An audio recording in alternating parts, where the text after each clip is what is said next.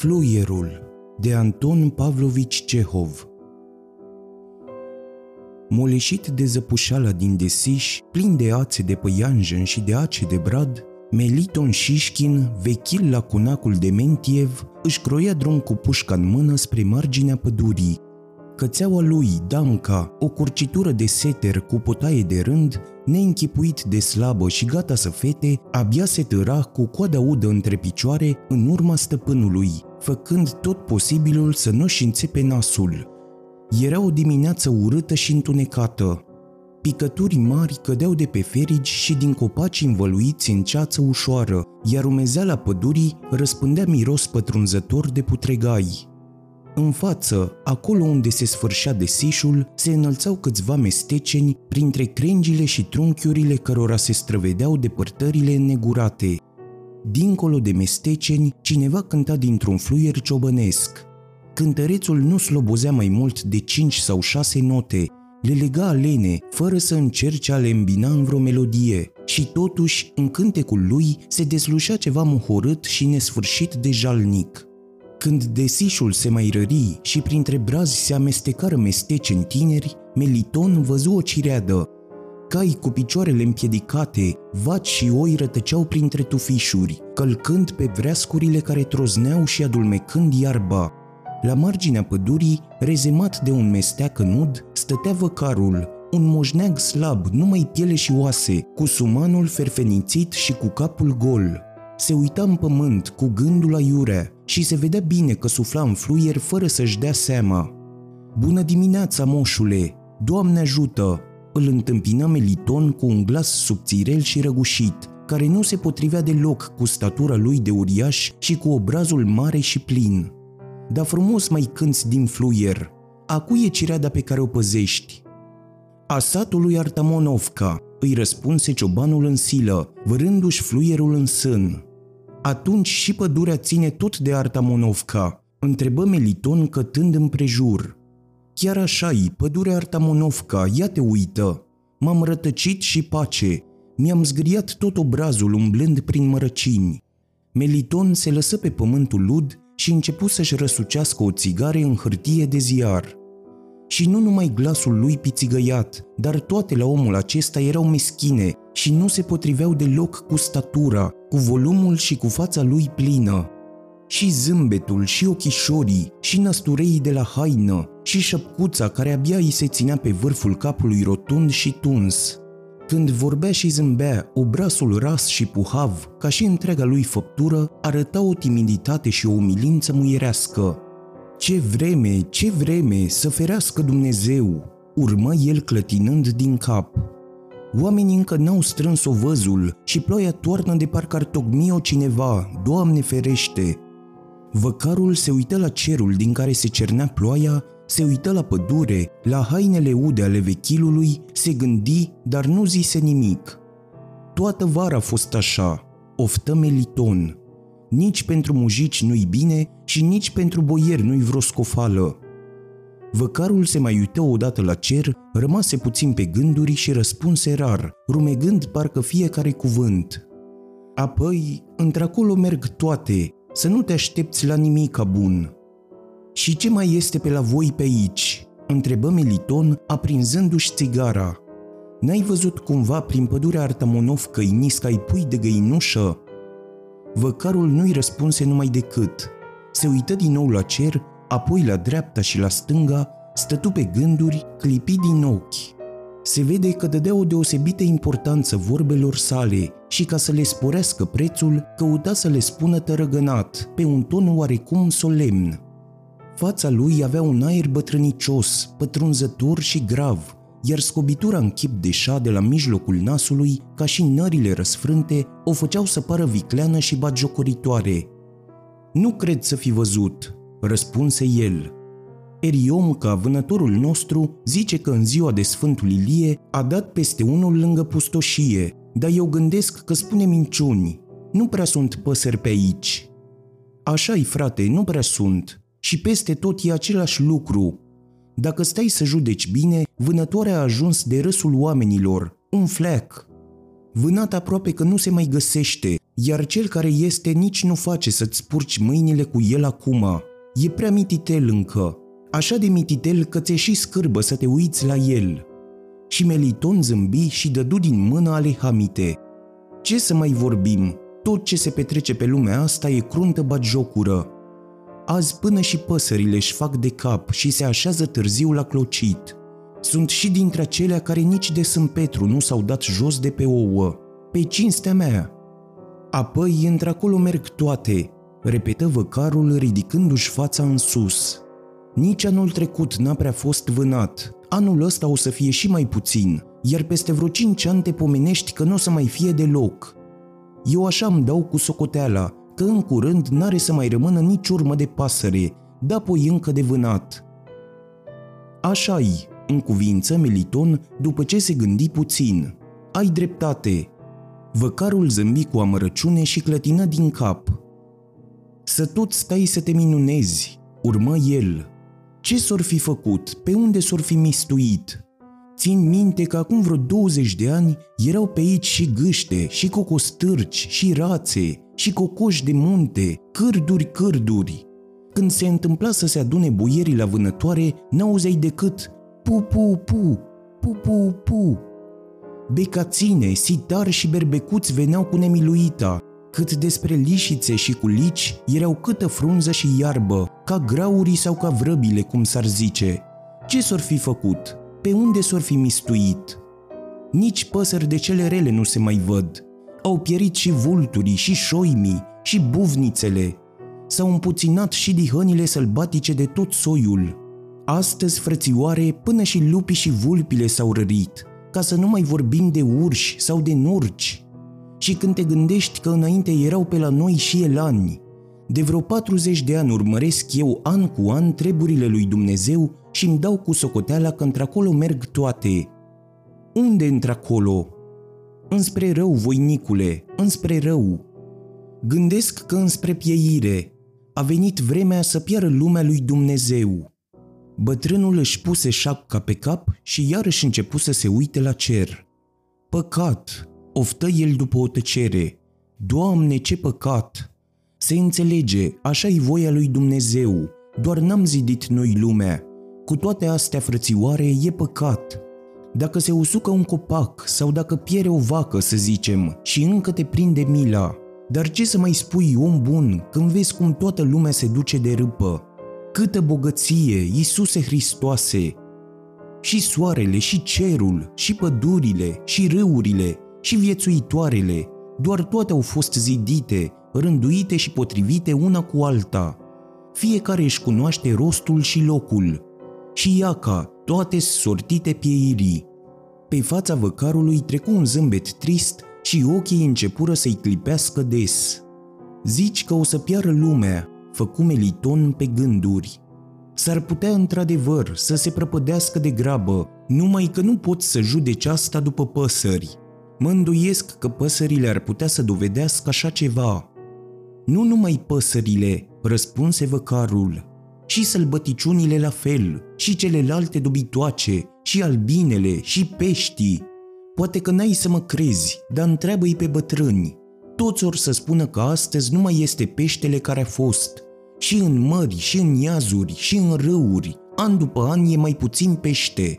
Țin minte că în peșceanca noastră prindeam ștucă de un arșin. Se găseau și mihalți, și plătică, și ocheană, și fiecare pește era pește, nu glumă. Pe când astăzi, dacă ai noroc să prinzi o știucușoară sau un bibănaș de o palmă, să zici și bogda proste. Nici ghigorț adevărat nu se mai găsește. Din an în an e tot mai rău și mai rău. Și mai așteaptă puțin, că nu o să mai fie pește deloc. Ei, dar să luăm acum râurile, Cine nu știe că și ele seacă? Așa-i, seacă. Apoi asta-i, apele scad din an în an. Azi nu mai sunt bulboanele de altă dată frățioare.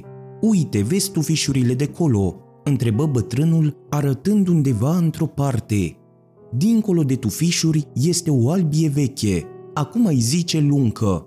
Pe când trăia tatăl meu, peșceanca pe acolo curgea, iar acum uite unde a mutat-o necuratul își schimbă mereu albia, până ce într-o bună zi o să sece cu totul.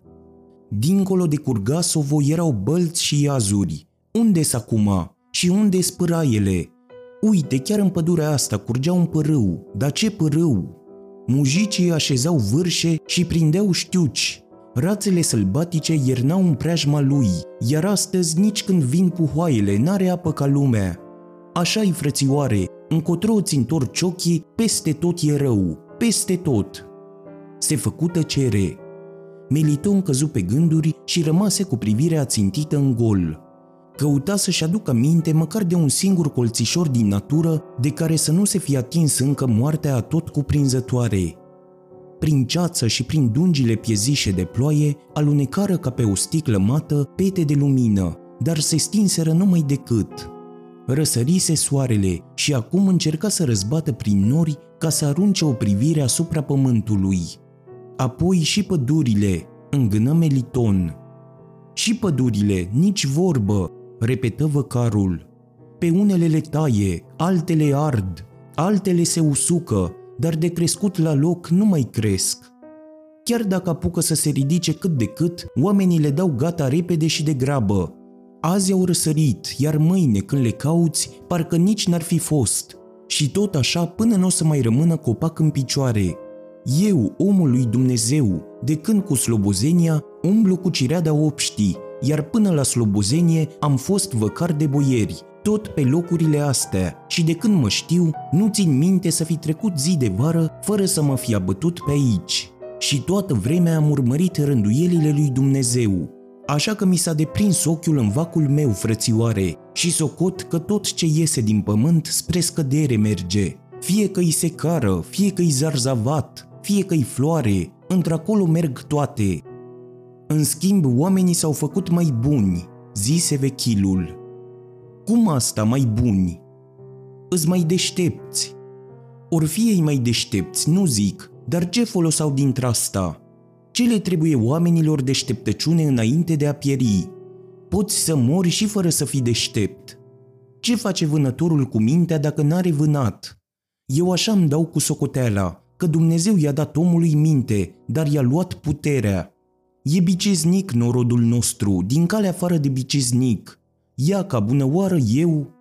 Nu fac două parale, îs cel mai de pe urmă mujic din sat și cu toate astea mă simt în putere.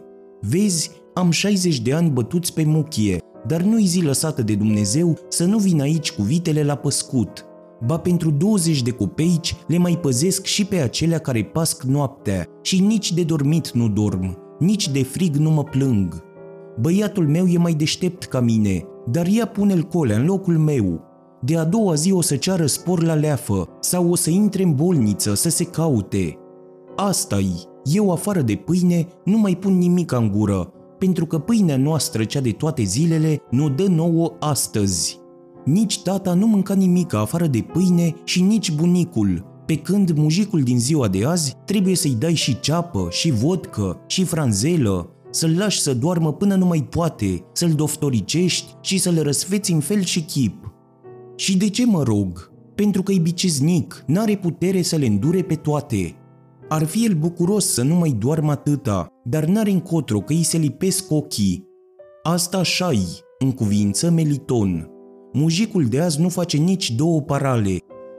Ce să ne ascundem? Ne betejim pe zi ce trece. Acum, dacă îi luăm de pildă pe boieri, apoi ei îs și mai biciznici decât mujicii. Boierul de astăzi toate le-a cuprins cu mintea, știe mai multe decât ar trebui să știe, dar ce folos? Când te uiți la el, te prinde mila. Slăbănog, pirpiriu, parcă e un ungur ori un franțuz. Nici tu semeție, nici tu măreție, numai numele de el că-i boier. Și pe urmă n-are sărmanul nici locul lui, nici rostul lui, și nu te poți dumeri ce-i lipsește. Ori stă cu undița și prinde peștișori, ori se lungește cu burta în sus și citește vreo cărțulie, ori se învârte printre mujici și le îndrugă tot felul de brașoave, iar cel ce n-are ce mânca se tocmește pisăr. Și uite așa duce o viață de nimica și nici nu-i dă prin minte să-și găsească rostul cel adevărat. Jumătate din boierii de altă dată erau ghinărari, pe când cei de azi toți ca un fel de pleavă.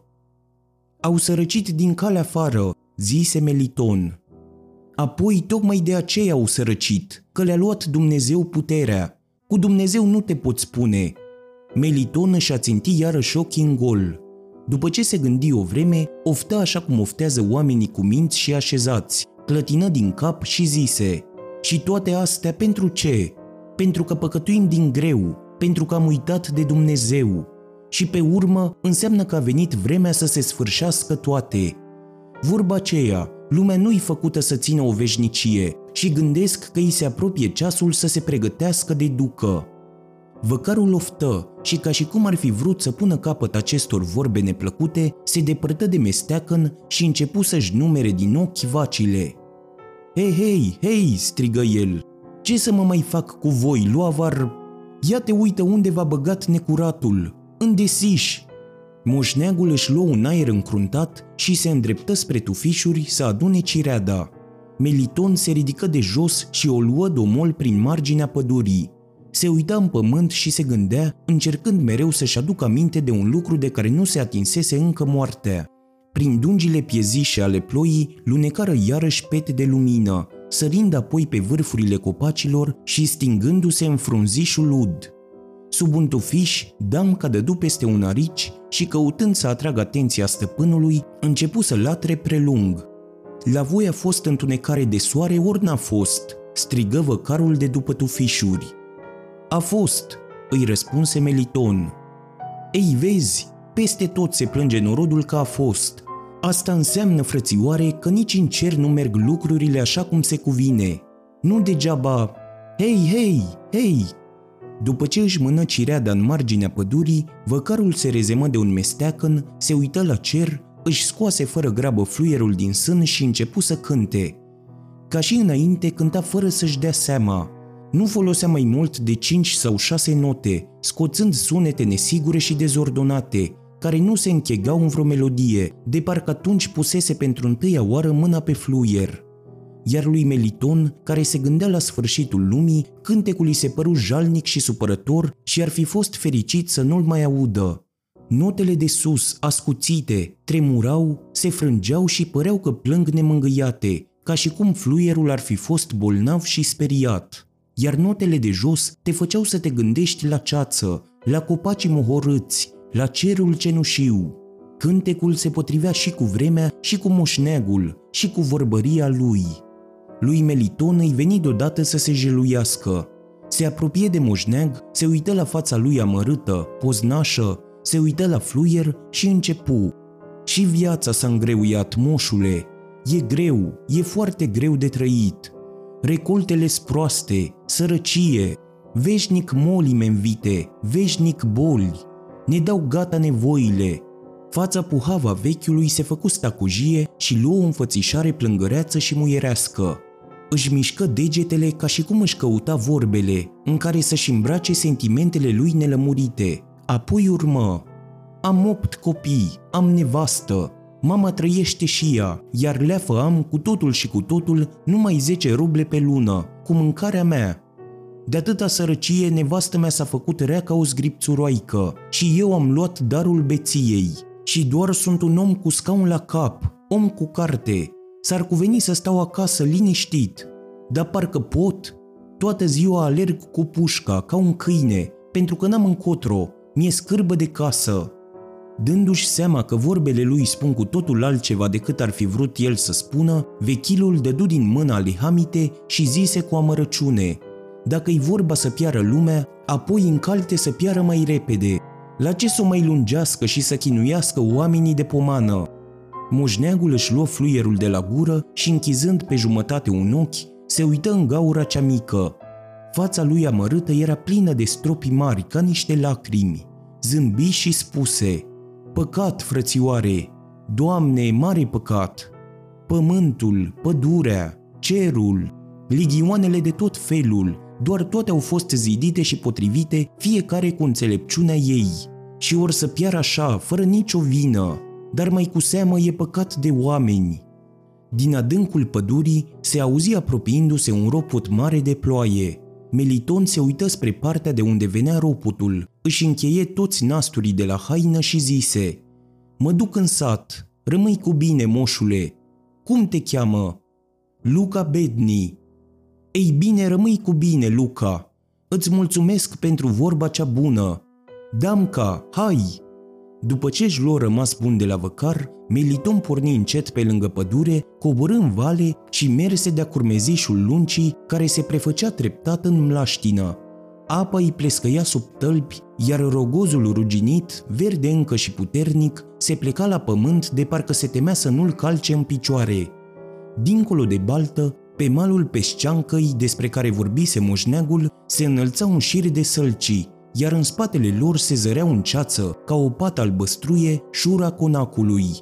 Se simțea cum se apropia vremea urâtă de care nu pot scăpa orice ai face, când câmpiile sunt mohorâte, pământul murdar și rece, când salcea plângătoare pare și mai tristă, când pe trunchiul ei lunecă lacrimi și când doar cocorii pleacă, încercând să scape de năpastă, dar și ei de frică, parcă să nu supere natura mohorâtă dacă și-ar arăta bucuria, fac să răsune bolta cerului de țipete jalnice și tânguitoare.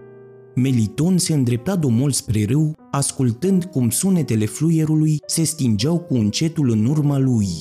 Ar fi vrut să se mai jeluiască, se uita cu mâhnire când la dreapta, când la stânga, pătruns de o milă nesfârșită. Îi era milă și de cer, și de pământ, și de soare, și de pădure, și de damca lui iar când nota cea mai de sus a fluierului lunecă prelung prin văzduh, tremurând ca un glas de om care plânge, îl cuprinse o durere și o amărăciune nespusă pentru toată neorânduiala pe care o vedea în natură. Nota de sus mai tremură o clipă, apoi se frânse și fluierul amuții.